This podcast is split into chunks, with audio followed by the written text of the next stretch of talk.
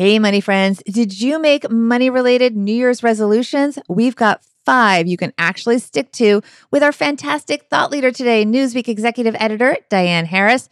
Plus, we're going to reveal the results of our Instagram poll of your top money resolutions, all on this edition of Money with Friends.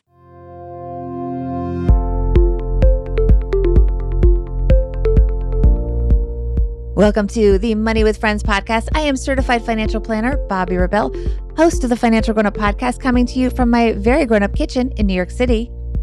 And I'm Diane Harris, Newsweek executive editor and the former editor-in-chief of Money Magazine, coming to you from my home office in Montclair, New Jersey. My home state of New Jersey. All right, this is the money news show that includes commentary on recent headlines and stories with thought leaders from across the financial landscape, like Newsweek executive editor Diane Harris. We break those stories down into what matters to you, our friends, and we leave you with a takeaway to make it your own. This episode of Money with Friends is sponsored by Tiller, your financial life in a spreadsheet, automatically updated each day. Go to tillerhq.com/MWF for a free trial and a 20% discount on your first year and to support the show. Diane, Happy New Year. Happy New Year, Bobbi. Happy 2020. I just like the sound of it. I know. There's something comforting about that. I don't know. From the teens. Yeah. We're like settling into the 20s. Yeah, in 2020, hindsight and perfect vision, and there's just, it looks good. So what is we're going to be talking in a minute about money resolutions. What is your money resolution? So I didn't make one. How about that? One? I did make a resolution, but I did not make a money-related one. I have the same really money resolutions that I do all the time. And they're very common ones. I really want to save more. I am, not that many years away from retirement, or at least slowing down. And so these are the years I want to sock away everything that I can do. I want to have new adventures in my career. That's a money related resolution. But the real resolution that I have is that I want to live and lead my life with kindness. I just feel like we are in a tough time in our history as a people and as a country. And I just want to lead with kindness. And I don't mean, the people that I manage, although that too, I just mean my first step, my first thought. I want to always pause. And of all the responses and all the ways that I can be in the world, I want kindness to be up front. I think we can all make that a resolution for sure. We should all be more kind to each other and to ourselves as well. Yeah. How about you, Bobbi? My money resolution is to have a little less anxiety about money in the short term.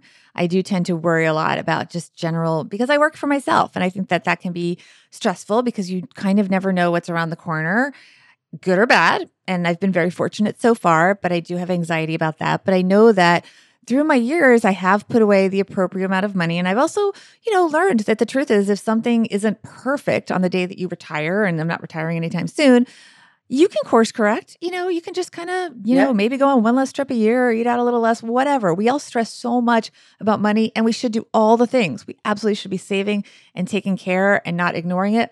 But at the same time, we have to live our lives and not let the anxiety about money overwhelm us.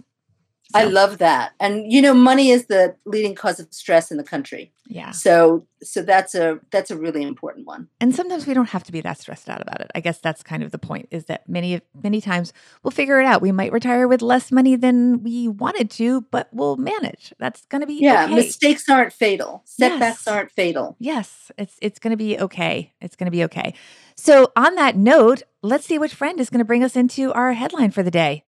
Friends, check. Money? Check. Friends with money? Let's do this. All right, Diane, you got this one. Okay. Well, the story that we're doing today is has a headline, 5 Financial New Year's Resolutions You Can Actually Stick To. It is by Carrie Ann Renzulli, of a contributor to money.com.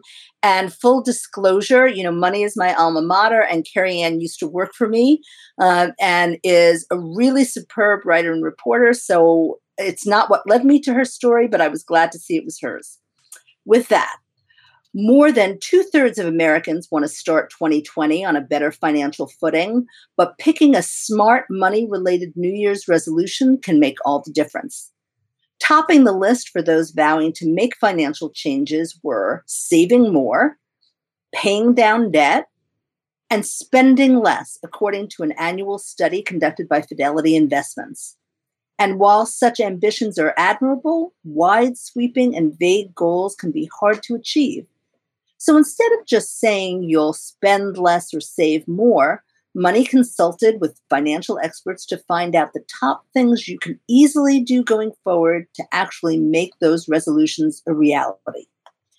So the number one tip is move your money to a high-yield savings account. Open an online high-yield savings account for your emergency fund. Online banks offer much higher rates than traditional brick-and-mortar banks, said financial planner Amy Shepard, allowing you to earn more than 20 times what you would on a typical savings account, which pays an average daily rate of only an average rate of 0.09%. And I actually did the math, I have to tell you. I checked Carrie Ann on this to make sure it was 20 times. And it was 20 times. Wow. Not only do you get a better interest rate, but having your savings out of sight and out of mind makes it so much easier to leave that money alone rather than spend it. The second tip, monitor your savings. If you want to save more money, it's important to first learn exactly where your money is going. Scotch Plains, New Jersey financial planner Jared Friedman recommends keeping track of your spending for the first 60 days of the year. Don't change any habits, but instead just keep track. Then on March 1st, review your spending to see where it all actually goes. Once you know your spending leaks, be it buying lunch out every workday or one too many shopping trips, aim to cut between 10 to 15% of those discretionary purchases if you can. And the third tip, raise your retirement savings by 1 percentage point. If you normally stash 3% or 6% or even 15% of your salary away in your 401k each year, challenge yourself to set the bar higher by increasing your contributions by just 1% more. Make this a habit and increase your contribution 1% every January. You will never miss the money, and when you get a raise, your savings will increase automatically, said Parker, Colorado financial planner Caleb Paddock. It might not seem like a big move, but a person earning the median full-time wage in America, which is $919 a week, or about $48,000 a year, would save nearly $500 more a year by making this tiny change that hardly dents your take-home pay. So just to review the first read, number one was move your money to a high-yield savings account. Number two was monitor your spending. And number three was raise your retirement savings by 1%. And now number four is automate your savings. And they say it's harder to spend money when it never enters your checking account to begin with, which is why Rockville, Maryland financial planner Malcolm Etheridge recommends you automate savings process and take yourself out of the equation. Quote, set a savings goal and then automate the appropriate incremental savings that would equal that goal by the end of the year. So basically plan the math ahead of time. And then number five, revisit your tax withholding. And this is especially important, Diane, because we've had tax changes in the last year, and they're finally coming out with a new W-4 that doesn't ask questions that aren't really relevant anymore. So the article goes on to say that in 2020, which is now hard to believe, the IRS will launch a redesigned W-4 form, or the form that helps employers collect the correct amount of government taxes from your wages. And while you don't need to file a new form, if you've already filed one with your company, it's a good excuse to check over what your W-4 has currently. And so from there, Diane, which one stands out to you the most? Let's see. I think the smartest one, the one that will save you the most money in the end, is to automatically every January increase your retirement savings by 1 percentage point. I mean, I think if you do that, you will wind up with not just tens of thousands of more dollars in your retirement savings by the time you get there, but possibly hundreds of thousands. I mean, it's such a small change year to year. You won't feel it, but it adds up, especially if you're doing it starting when you're in your 30s or even 40s rather than, you know, at 60, say. Yeah. And you make a good point that Gregory here in our Facebook Live audience is making. And Gregory says automation is greater than discipline. So I think that's an excellent point.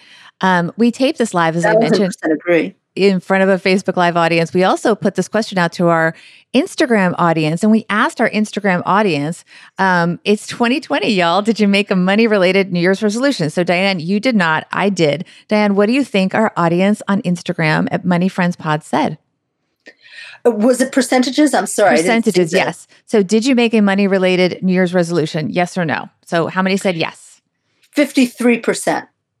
Well, you're close in that you got that it is the majority said yes. It was a little bit stronger. It was 69% said yes, they made a New Year's resolution, and 31% said no.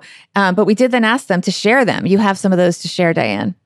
I do. And may I just say, I think that maybe your audience, because it's this podcast and people are interested in money, might be more prone to make resolutions than the average person.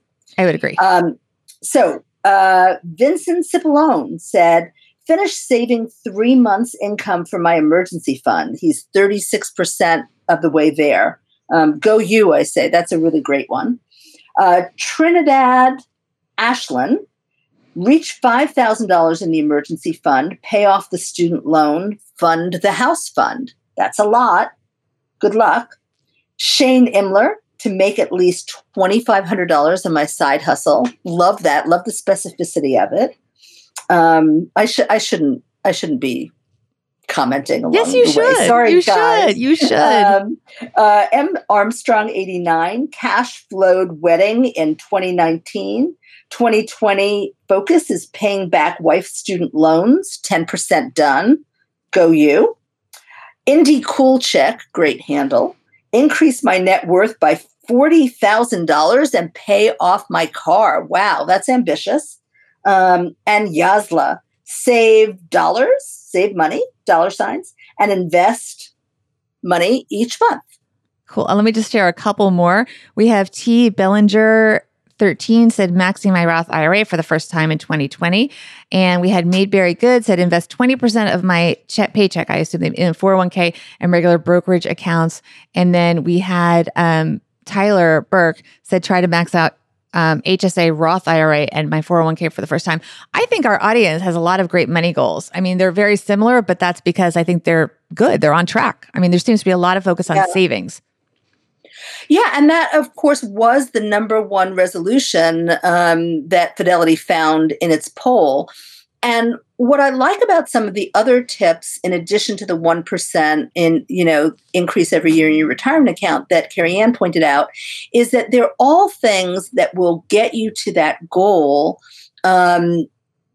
And they all involve like a psychological hack. So moving your money to an online savings account, well, that makes sense because you're going to earn a lot more on that money. It's 2%, but 2% is better than no percent. But the other part of it was it gets that money one further step removed from you being able to access it. It's just, it's easy enough to access, but it's kind of one step removed. And that hack, that sort of psychological barrier that it's in a separate account really helps you save more. I couldn't agree more. And it's also important to get organized. That's why it actually is so perfect that Tiller is sponsoring this episode of Money with Friends, because Tiller helps you manage your money 10 times faster in a spreadsheet. It's the only service that connects your banks to Google Sheets and Excel with your daily spending, transactions, and balances. So unlike financial apps that force you to compromise these spreadsheets, what's great about it, Diane, is they can be customized to your needs. Tiller makes them even better with automatic daily feeds of your spending, balances, and transactions. Tiller eliminates data entry. So again, automation, you don't have to do it. You don't have to do multiple account logins and so on. You just connect your banks once. So this is something you could do almost as a New Year's resolution, whether it's Tiller or your other method. You just connect the bank, your banks once, and then you can see your transactions automatically updated each day. Basically, you set it up once, and then you don't have to do anything again. Go to tillerhq.com/MWF for a free 30-day trial. And you also get 20% off for your first year, and you support our show, which we truly, truly appreciate. On that note, it's time for our takeaways, Diane. Takeaways. All right. So what I liked most about this story was that the suggestions were all very practical, specific, and easy to execute. Not so big or daunting that you wouldn't actually do them. That's what tends to trip people up. Which leads to my big picture takeaway, which is no matter what your money goal or resolution is, the key to success is to start by identifying one small but specific step that will put you on the right path. If your goal and the plan to get you there are fuzzy, chances are your results will be fuzzy too. That is so on target. I don't think I could say it better myself, but it's so true. I love your point, and this is my takeaway, that these are specific and they're also positive in nature. They're not saying, well, you're doing something wrong. They're not, sometimes we get very negative, but the truth is, a lot of the things that, quote, are bad, like having a lot of student debt, are done for good. They're done because you wanted an education, or you have a mortgage because you want to own a home, or you have a car loan because you want a transportation, maybe to go to a job or just live your life. So we tend to be negative on things. These are very positive in nature. And I love that to start the new year. We're not punishing anyone for something that we're doing wrong. We're just improving or modifying whatever we're doing for the better. And it's kind of a pain-free punch. It's done, and we can move on and enjoy the year ahead.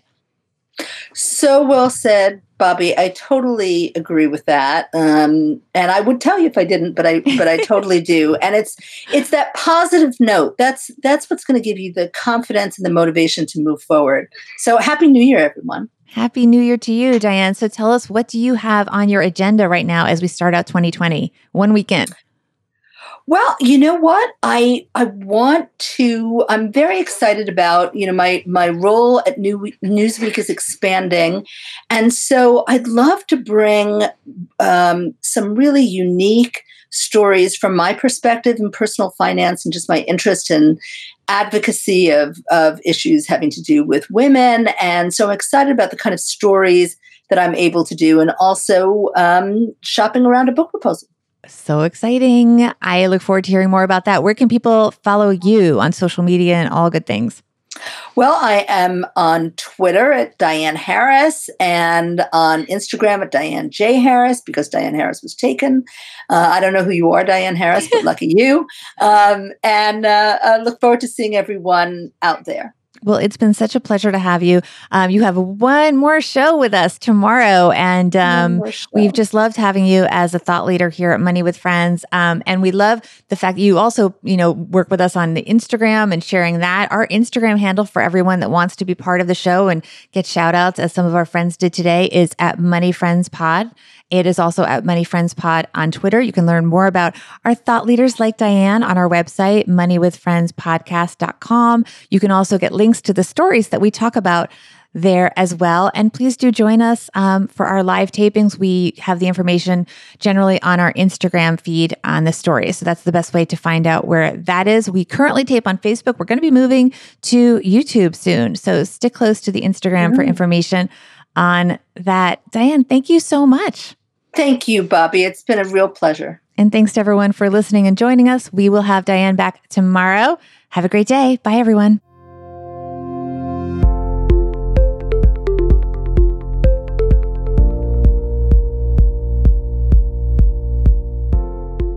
This show is created and hosted by Joe Saul-Sehy and Bobbi Rebell, and is a joint venture of BRK Media LLC and Stacking Benjamins LLC, copyright 2019. Taylor Eichenberg engineered this show, and Ashley Wall is the producer. For a list of our friends who appear on the podcast, head to our website, moneywithfriendspodcast.com. You can also check out our schedule for upcoming recording sessions so you can join us and be part of the show. As with anything, remember you shouldn't take advice from any of us or any other video or podcast without first talking to your financial advisor, and that the people in this episode are here for your and their entertainment purposes only. I'm Joe's mom's neighbor, Doug, and we'll see you back here next time with another episode of Money with Friends.